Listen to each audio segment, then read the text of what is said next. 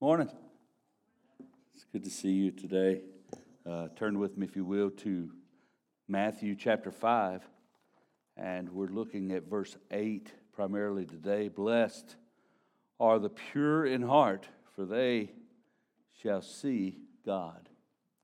One of the important things to remember about this is, and I've pointed it out before, is that these are characteristics, qualities of uh, people who are believers in God, and we can't pick and choose from them.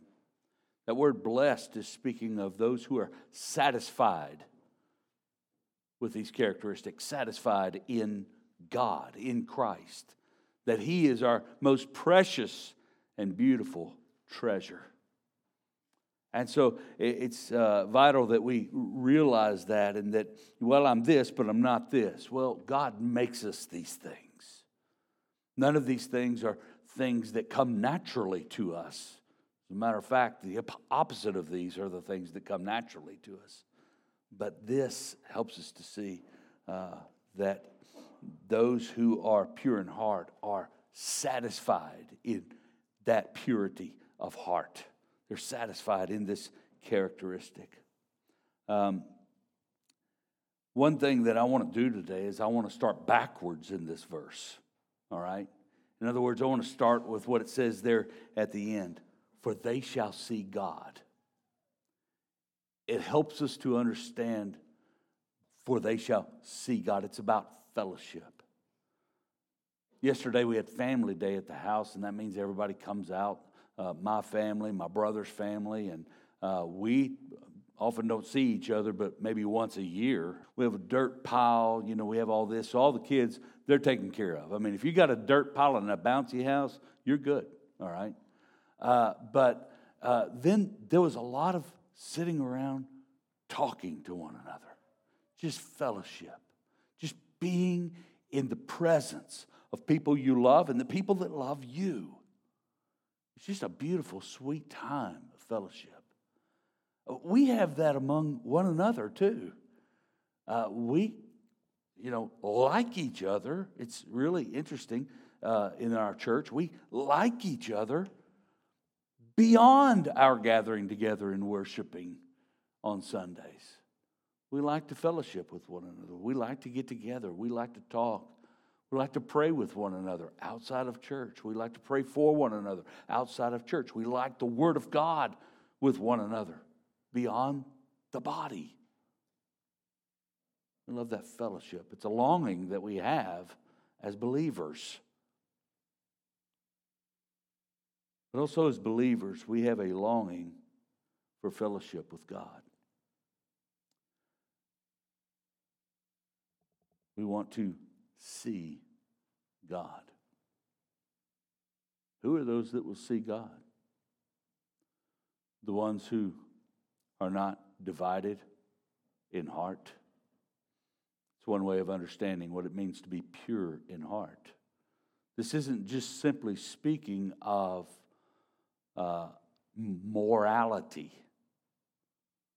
This is speaking of the origin of our moral behavior.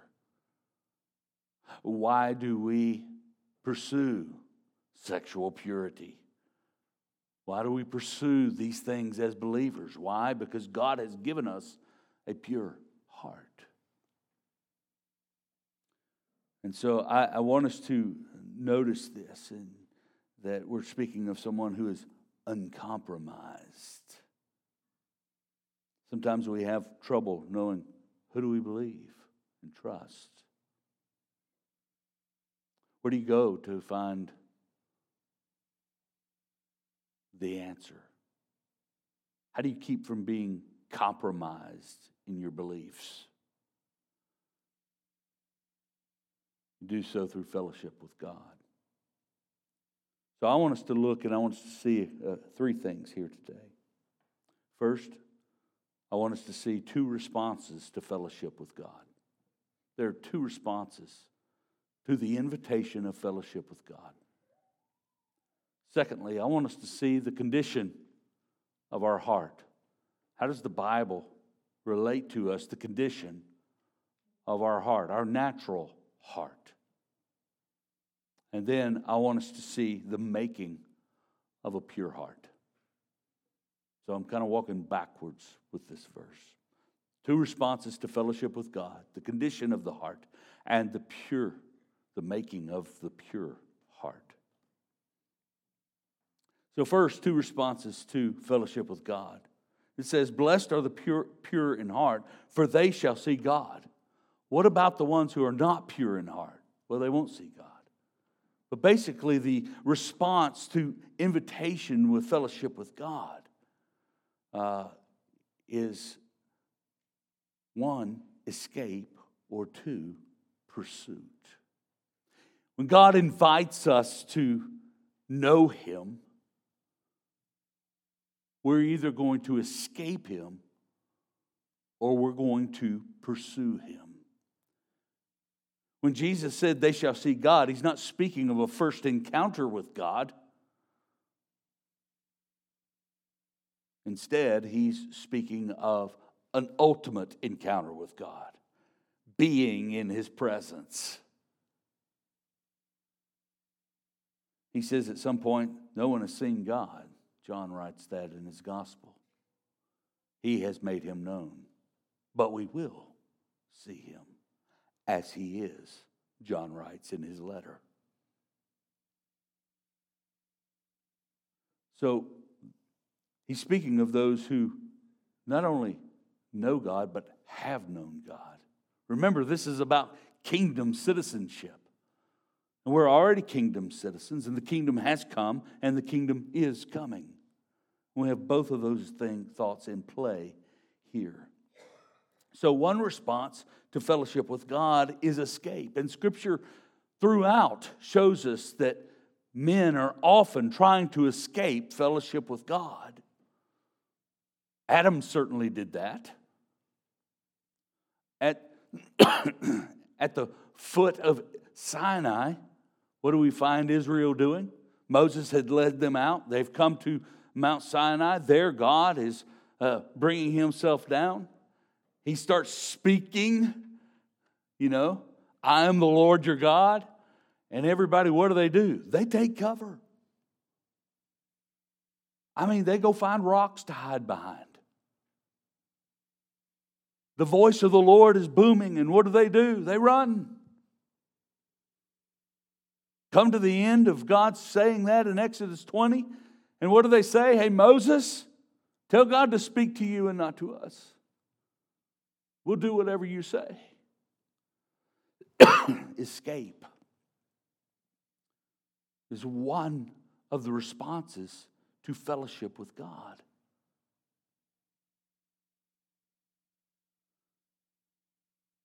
Another place that we find this is in Romans chapter 1. In Romans chapter 1, uh, Paul, in describing uh, mankind as the, those who fatally exchanged the glory of God for self made idols. In verse 21, he says, For although they knew God, they did not honor him as God or give thanks to him, but they became futile in their thinking, and their foolish hearts were darkened.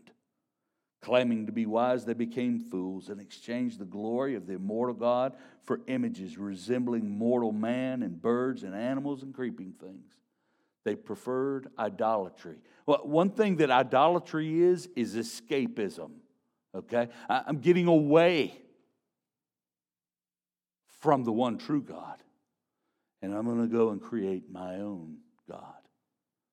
One of the responses to fellowship, God's invitation to fellowship with Him, is idolatry. And idolatry is escaping, trying to get away. And then ultimately, we find in uh, Revelation chapter 6 where people are trying to get away. And uh, Jesus describes this in the Gospels as well. But we find there, after the sixth seal is opened, uh, we find that in verse 15 of chapter 6 then the kings of the earth and the great ones and the generals and the rich and the powerful and everyone, slave and free, hid themselves in caves and among the rocks of the mountains, calling to the mountains and rocks, Fall on us and hide us from the face of him who is seated on the throne and from the wrath of the Lamb. For the great day of their wrath has come, and who can stand? What do we find here? Hide us from his face. Man, this, this beatitude is speaking to us about being in the presence of God. And some hear the invitation to be in the presence of God through the gospel, and they say, No, thank you. I have my own way. And my way is good. Look how I prosper.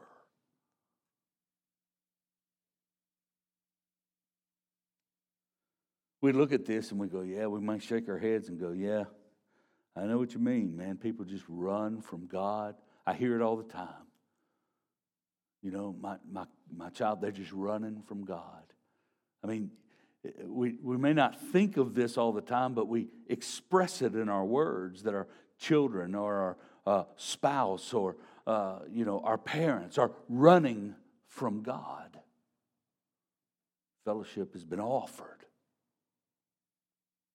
Here's the thing left to ourselves, all of us will respond in this way.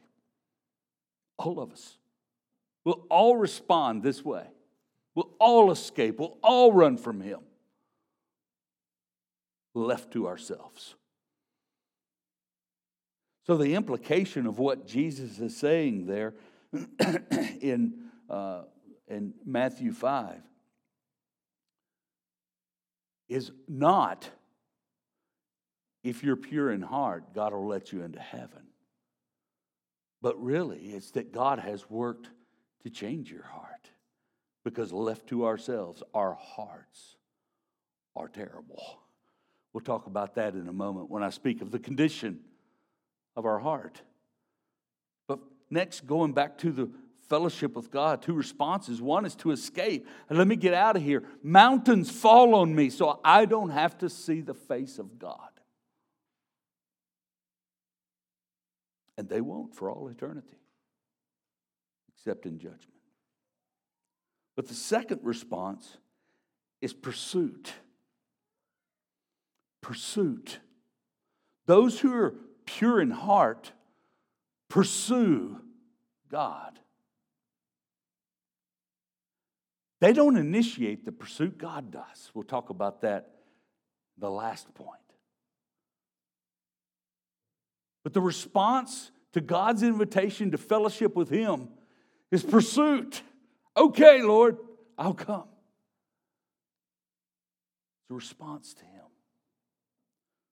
Seeing and seeking the face of God is the pursuit of Psalm 42. Turn with me, look at that. Psalm 42. While you're turning there, I'll just go ahead and let you know I got a lot of scripture here, all right, that I'm going to be reading. so we'll be playing Bible drill today. I'll wait a little while, but not too long, okay? But Psalm 42, listen, listen to the psalmist. A.W. Tozer wrote an entire book called The Pursuit of God based on this psalm. As the deer pants for flowing streams. So my soul pants for you, O God. My soul thirsts for God, for the living God. When shall I come and appear before God? Hear the longing there? That's what I want. I want to be in your presence.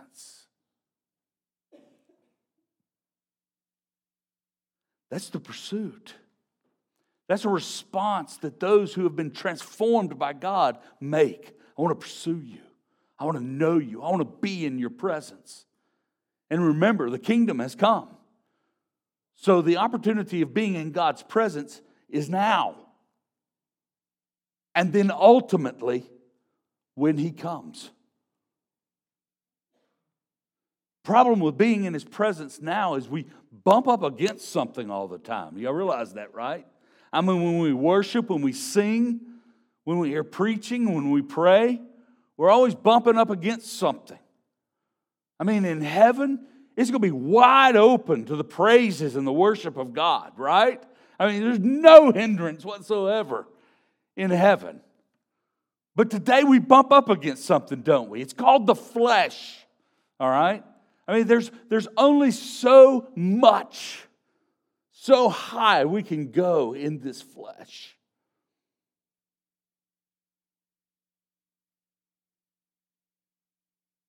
Which means, since that's the case, our pursuit is continual. We're constantly seeking Him. We're constantly pushing back the flesh so that we can pursue. And even pushing back the flesh, the temptation is pursuit. That's hard stuff. That is pursuit. Pushing those things back. It's pursuit of holiness, the holiness of God. So we see here, when shall I come and appear before God? Folks, we're, we're talking here about the essence of the Christian life. It's not simply that I didn't kill somebody,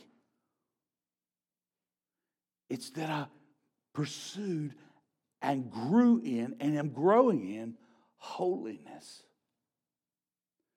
So, one of the responses is pursuit.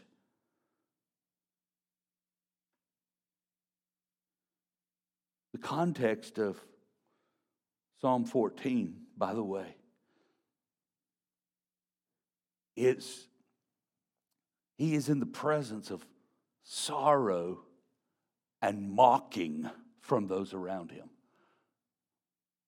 I'm not going to read the whole psalm, but Psalm 42, he's got people who are mocking him. Where's your God? Where's your God? Why do you keep believing in this God? That's what's going on in Psalm 42. And he's saying, Man, I thirst for you. I want to see your face. So we're not talking about ideal conditions that causes our pursuit, but a love of God instead.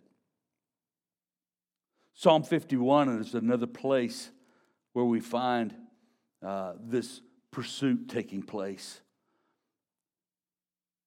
two responses one, escape, let me out of here. Let me run from God. You can't do that, but you know, still. And the other is pursuit.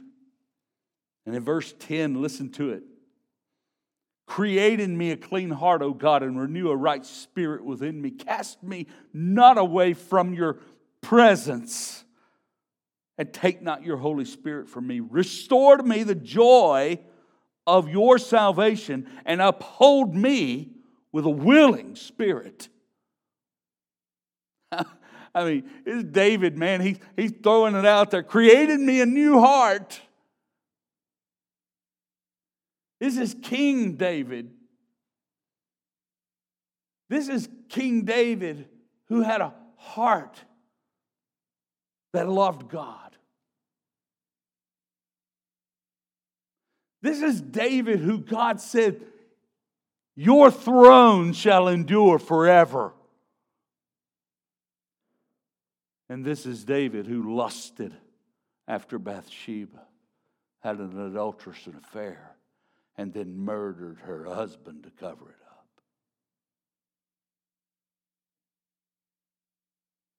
Created me new heart. Not ideal circumstances, right? But the pure in heart, what do they do? even in failure, deep failure, adultery, murder. What do they do? The pure in heart pursue the face of God. Don't take me, don't cast me from your presence.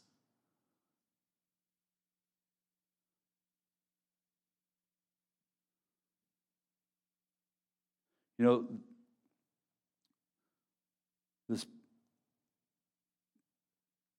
purity, this pursuit, this desire that David has, that all of us as Christians should have, it's not burdensome. We need to remember that. It's not burdensome. It's not a burden to have a pure, be pure in heart. As a matter of fact, it says, blessed are the pure in heart, right? Satisfied. Satisfied that when I blow it completely morally, he says, I pursue God. I don't run and hide. I pursue Him. That's what's going on here. And it's a joy to know I can come to Him. In Matthew chapter 13, verse 44, we find this little two sentence parable the kingdom of heaven. Remember, we're talking about that, right? The kingdom of heaven is like treasure hidden in a field, which a man found and covered up. Then, in his joy, he goes and sells all that he has and buys that field. You hear that? In his joy, in his joy, turns loose of everything that he had. Everything that he had uh, looked to for satisfaction in his joy, he gets rid of all of it. And he said, I'm going to buy that field. That field is full of joy. That field is full of treasure. That's what we find here joy. The joy of pursuing the living God. That's what he longs for in us. I mean, there are massive contrasts in these responses between escaping and pursuing. And you have to ask the question why do some escape and some pursue? Because of the condition of the heart. Matthew chapter 5 and verse 8 Blessed are the pure in heart. He's putting forth a condition. The implication is that there are those who are impure in heart. Matter of fact, that's everyone until their heart is made pure. The condition of the heart is what we want to look at now. And the heart is describing the inward nature of our person. We need to make sure that we understand that we're not talking about an organ within our body. All right? Uh, we're not talking about the, I can't even do this. I don't know how they do it. You know, we're not talking about this, you know, I heart you, you know. Uh, we're, we're not, uh, no, we're talking about the inward man, all right? We're, we're talking about the inward parts. We're talking about the soul of a man.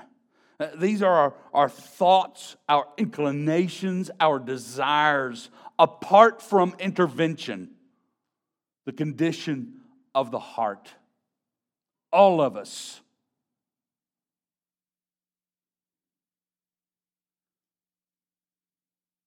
You know, I, I uh, my, my son and, and daughter in law, Jacob and Caitlin, are expecting a baby, and we were talking about kids and stuff, you know, before everybody was there, or maybe it was after everybody was gone. I don't remember. We were talking about quirks of grandkids and, you know, nieces and nephews and stuff like that. And I told him, I said, let me tell you something. Let me help you understand this right off the bat, okay? It will take nearly zero amount of time for you to discover this one truth. That little baby is totally depraved.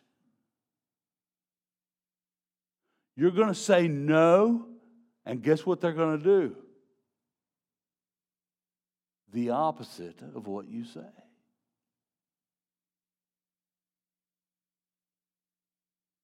Why is that?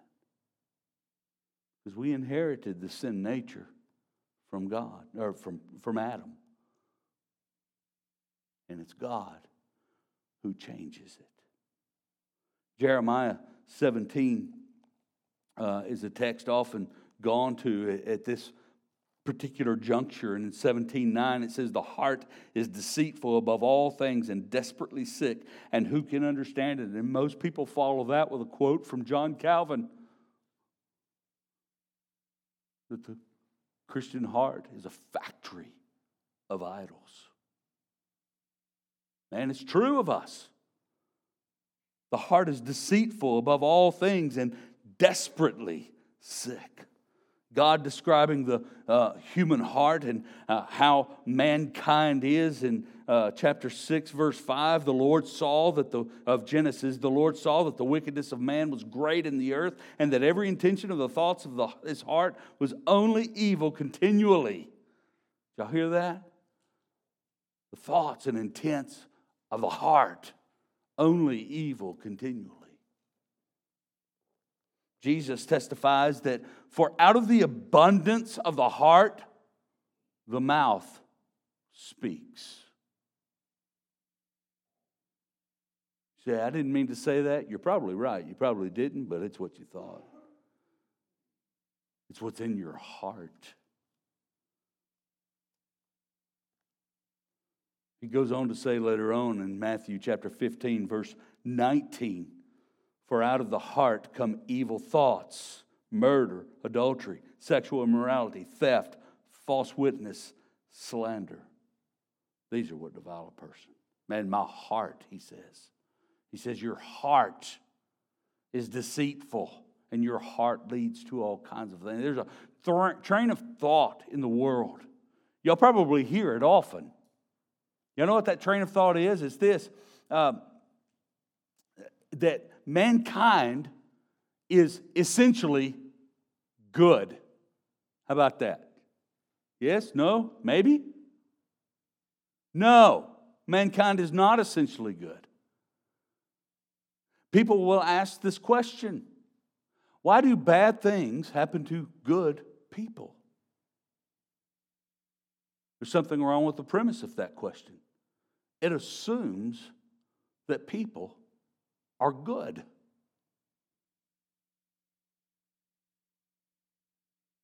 The Bible assumes the other direction, doesn't it? Except for those who have been changed and been made new and uh, received a new spirit. Well, that's the condition of our heart, and it's kind of gloomy, isn't it? It's kind of a gloomy picture to think about how we are. We don't have to, uh, uh, you know, do something wrong. Our hearts are there. It's going to happen, all right? It's going to happen. Blessed are the pure in heart. Not just simply speaking of our morality, but speaking of the condition of our heart. The implication of that is that there's hope, that the heart can be made pure. And it's God who does that. Ezekiel chapter 36, uh, we want to look at now the, the making of a pure heart. In Ezekiel chapter 36, turn with me there. Ezekiel chapter 36. See, y'all get tired of turning the pages sooner or later, you know, and I know that. And then I have to stop and wait up a little bit. But Ezekiel 36, and uh, perhaps you're familiar with this text. I mean, in Ezekiel, Israel's getting just pummeled by God and his prophet through his prophet. You've done this, you've done this, you've done this. But now here we come to a place where things turn in Ezekiel. And he's kind of like, I'm going to I'm to bring about some redemption here. I'm going to do something in you and in all who believe in me. He said, You've profaned my name, but for the sake of my holy name, I'm going to do something. I'm going to give you a clean heart. Look what it says. Verse 24 I will take you from the nations and gather you from all the countries and bring you into your own land. I will sprinkle clean water on you, and you shall be clean from all your uncleanness and from all your idols. Mark that, okay? Idols. I will cleanse you. And I will give you a new heart and a new spirit I will put within you and I will remove the heart of stone from your flesh and give you a heart of flesh. And I will put my spirit within you and cause you to walk in my statutes and be careful to obey my rules. Well, God's transforming. This translates out into the New Testament in Ephesians, in a number of places, but uh, in Ephesians chapter 1, where he says, When you heard the gospel and believed, you were sealed with the Holy Spirit. And later on, he goes through the whole thing in chapter 2, verse 1. He said, You were dead in your trespasses and sins in which you once walked. Later on in verse 4, he said, But God, in his great love, by his mercy, what did he do? He made you alive together with Christ. God is the one who has saved you. Man, are you redeemed today? Have you been saved? Do you have the Spirit of God living in you? Isn't that great? Isn't it wonderful to know that? Isn't it wonderful to hear the gospel and respond to the gospel and say, Yes, Lord, and then you begin pursuit of Him? He transforms us, He changes us, He gives us that pure in heart. He acts to renew, to regenerate, and to remake our hearts. So that Jesus can state matter of factly, blessed are the pure in heart. How does he know they're pure in heart? Because God changed their hearts. They shall see God. When we think about this, and God remakes our heart, one thing that happens is that we go back to that pursuit of God. We begin pursuing Him. We want to know Him more. There's a, a, a welling spring in our soul that we want to be satisfied in Him and only Him. I mean, we will find satisfaction in just about anything, even as Christians. We will be led astray to idols. We will create our own. And we have to be careful not to allow that to have us. We'll create our own satisfaction, our, get our satisfaction from other things. We get it always in different things. What do you do when you get sad? Or when you get lonely or when you get afraid. Some people get busy and they busy themselves so they don't have to think about the things that make them afraid or lonely. Some people, like me, eat. Some people shop. Well, if I had this,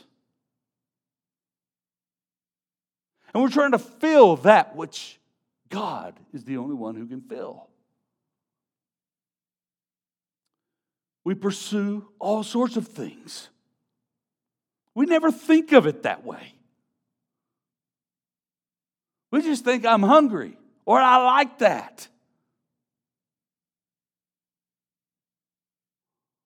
Or that's a gun I don't have you know? Or I need another project. None of these things are evil in and of themselves, but we turn them into those things.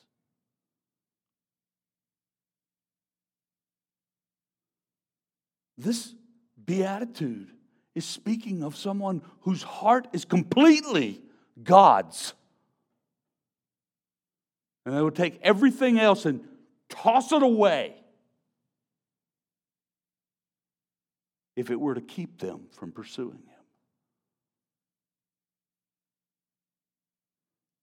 Pure in heart is one that is uncompromised, cleansed. Jesus speaks explicitly, saying that from a pure heart comes pure things, pure pursuits.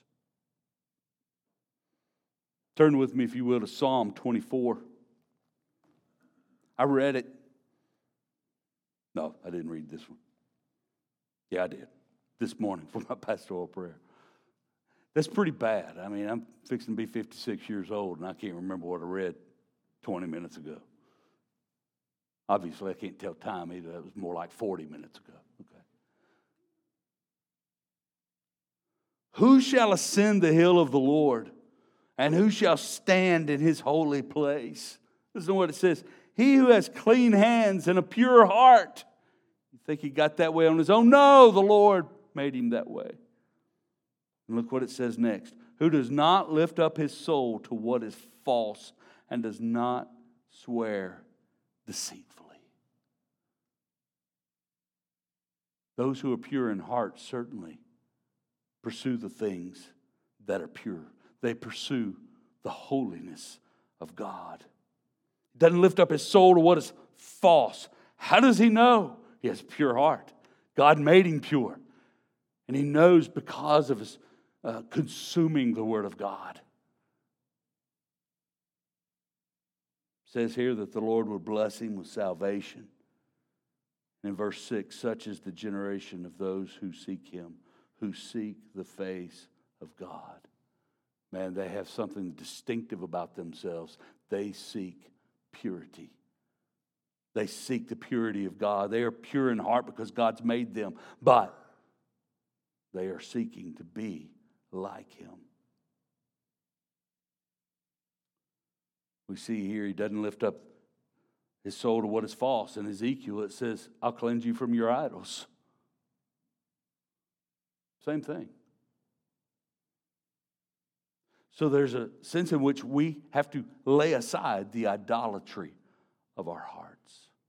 James speaks of one who is opposite this. He calls him the double minded man who claims to know Christ, yet is a friend of the world. Friendship with the world, that's enmity to God. And he said, Such a man is double minded. He can't be both. We can use here the word integrity. Blessed are those with integrity, for they shall see God. Integrity, y'all know what that word means? It means undivided. Quite simply, undivided. You know, we often think of the Christian life as, as part of our life. The Christian life is not part of our life, the Christian life is our life. The gospel is our life. I've used this illustration before, I'm going to use it again. It's Been a long time since I've been in a cafeteria, but y'all remember the trays, don't you? I mean, those of you who do not like for your food to touch, you probably have one of those at your house, all right? Because it's compartmentalized. You can put your, your, your entree here, you put your mashed potatoes here. You don't want the gravy from entree on your mashed potatoes. You like brown gravy on your entree, you like white gravy on your mashed potatoes. Guess what? They'll never intermingle. Why? They got sideboards, all right? And so uh, you've got that. You put your green beans here. You got your dessert cup right here. It's even got a square place for your milk. All right? You see, what we often want to do is that this is my family life, and this is my work life, and this is my Christian life, uh, and this is my recreational life. Well, let me let, you know something. The Christian life doesn't fit in one of those compartments. The Christian life is the whole tray. And everything in your life ought to fit in that whole tray, that purity tray, if you will. That tray of being pure in heart. The whole tray is you, redeemed, made pure in heart. And all that goes in it needs to match the Word of God. We can't be undivided. The last thing I want to point out is this. One thing that the scripture tells us how is it that we walk in purity of heart? How is it that we walk in holiness? How is it that we're blessed and we find satisfaction? as being one who is pure in heart. Look with me at 1 John 1 John chapter 2, verse 28. The apostle writes, And now, little children, abide in him. There's a special word. So that when he appears, listen to what it says, we may have confidence and not shrink from him, not run and hide behind the rocks. 1 John 2 28. Not shrink from him. So it is coming. I mean, eh, you, you get the illustration of this is that the, the, those blessed are the pure in heart. I mean, imagine the sky bursting open, all right? You ever imagine that, by the way? You ever think about that and what that's going to be like? Imagine the sky bursting open in just a few moments, okay? Jesus is coming. I'm not prophesying here. He is coming, but I'm not telling you when, all right? And the sky burst open. There's two responses, all right? One of them is you, you get a running start, okay? Because it says, well, you know, it, it, what, okay, boom, you get a running start, okay? It's kind of like, yes, here he is. You ever get a running start?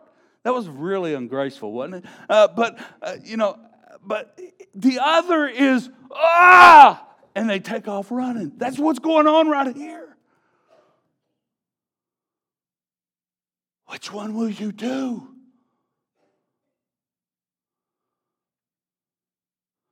Are you going to get a running start at Jesus?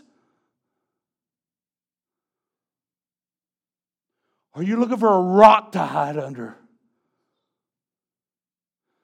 Are you looking for a mountain to fall on you? And the question is are you pure in heart? That's what he's saying. Is your longing to be in the presence of God.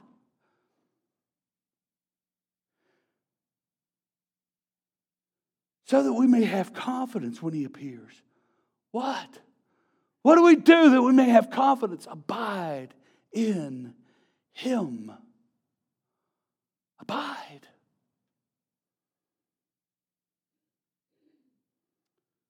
Y'all know what that word means?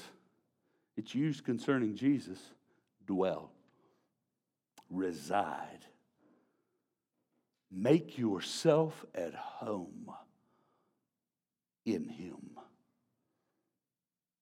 Yeah, but things are going real hard. It's okay. Make yourself at home in Him. Yeah, but I haven't I haven't lived exactly right, and I, I'm, I'm repenting of my sin, and I, I hadn't really got back there. Don't abide in Him. You see, that repentance is pursuit. None of us are perfect. Abide in Him. I really blew it with my kid the other day. Abide in Him.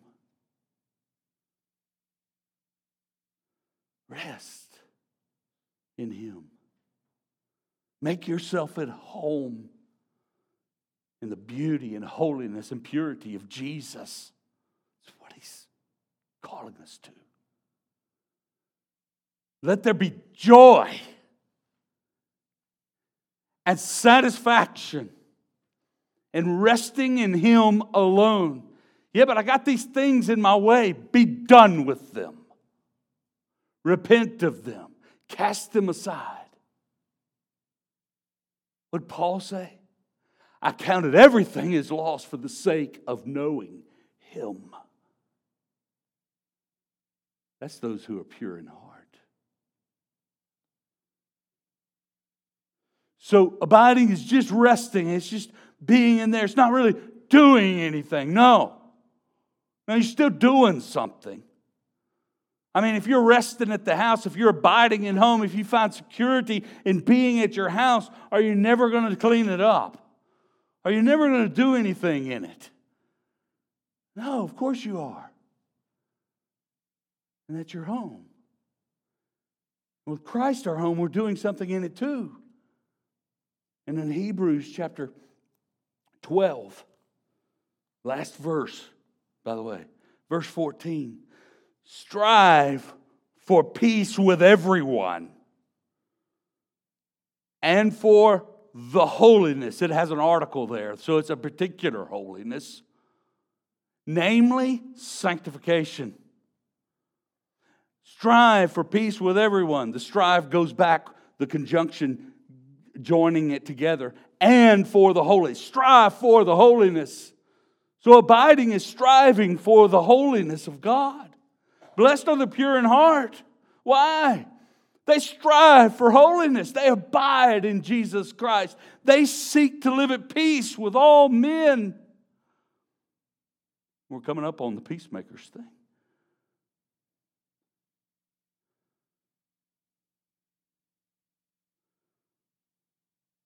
Man, if you think sanctification is not important, of being holy, becoming holy, Jesus, God said it be holy, even as I am holy. Strive for the holiness, for sanctification, without which no one will what? See the Lord. You're not going to see Him. You're not striving for holiness. You're good with your poor attitude. You're good with unconfessed, unrepented sin. You're all right with that? You will not see God. Why? Because the pure in heart, they strive for holiness. I love that he tells us, You're going to see me. Anybody get excited about that? You're going to see me? You know? I get excited about that. You're going to see me, God says.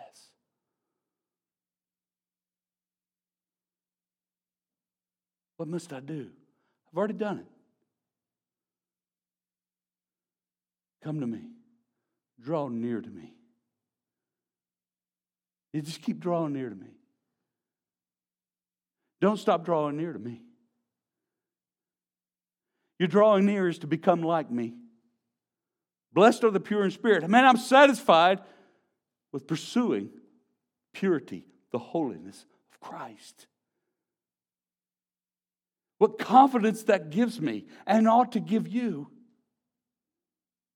and that you will see God. Let's pray.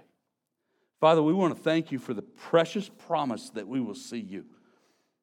But we know, Lord, not everyone will see you. And Lord, I pray, Lord, that you would sanctify us and that you would make us more like you. Father, I pray you'd continue to transform us as your children and make us like you. Father, that we would take seriously the, the command, be holy even as I am holy, even though we are not going to achieve that in this life. Father, I pray we would never stop pursuing it. We would never stop repenting of sin and believing in Jesus and that that would be a continual thing, day and night for us. Even when we fail and we fall, Lord, we would not run from you but seek you. Even when our life comes unglued, Lord, because of tragedy and sorrow and pain, we would not run from you, but we would run to you. We love you. And we thank you, God, for the joy of knowing you the joy of knowing you and, and the blessedness, Lord, of being willing to forsake everything else for you. We praise you in Jesus' name. Amen.